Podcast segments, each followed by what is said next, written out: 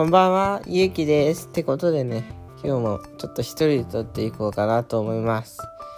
で、こういう時に、いつもお母さんのことを体調不良にするんですけど、体調悪くないから体調不良って言うなって言われてるので、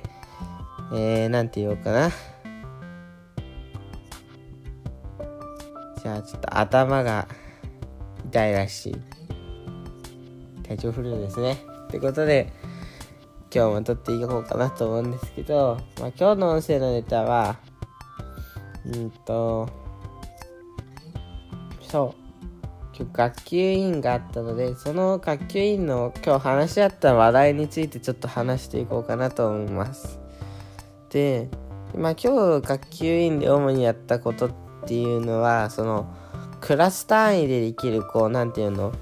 クラスを良くするためのものをなんか学級委員でやって決め決めて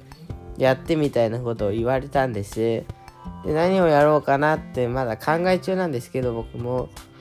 そう。で考えてたんですけど今も。その時になんか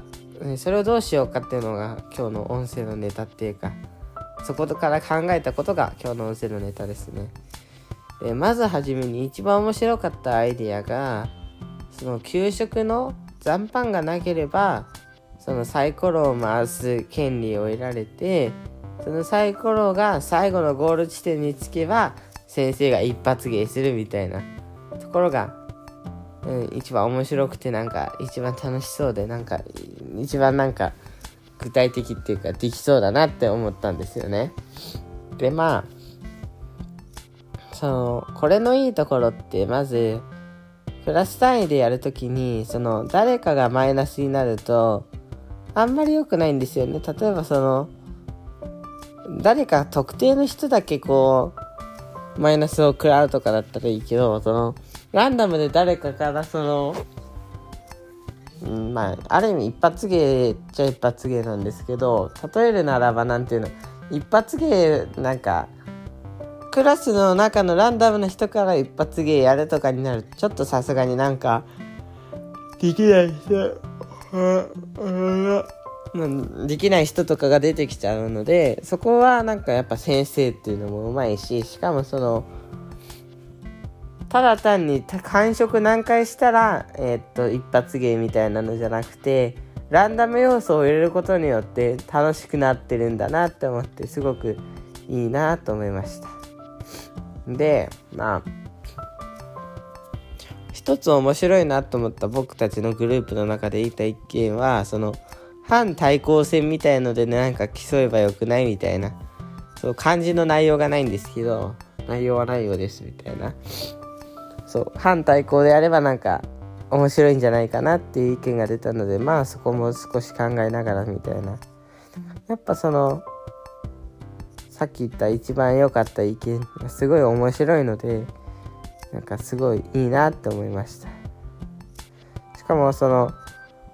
例えばその今日いいことをやった数とか曖昧な数じゃなくて給食がの残飯がなくなったってはっきりした目標でしかもこう実現可能な範囲にある目標だからこそこう何て言うのかなこううまくいくっていうか。しかも給食あんま嫌いな人が少ないと思うんでそういう意味で言うとみんな大体楽しめるような内容にはなってるんじゃないかなと。思います。でもその担任の先生に、え一発芸どうですか?」って聞いたら「えっと許可しないよ」って言われたんですけど、まあ、とりあえずね出してみようかなって一発芸。でも一発芸ってほんとね面白いと思うのでそう先生に一発芸やってもらおうかなって思ってますまあ今日はそんな感じでした。少しずつこう、まあ、また考えて、明日までなんですよね、期限がすごい短くて、まあ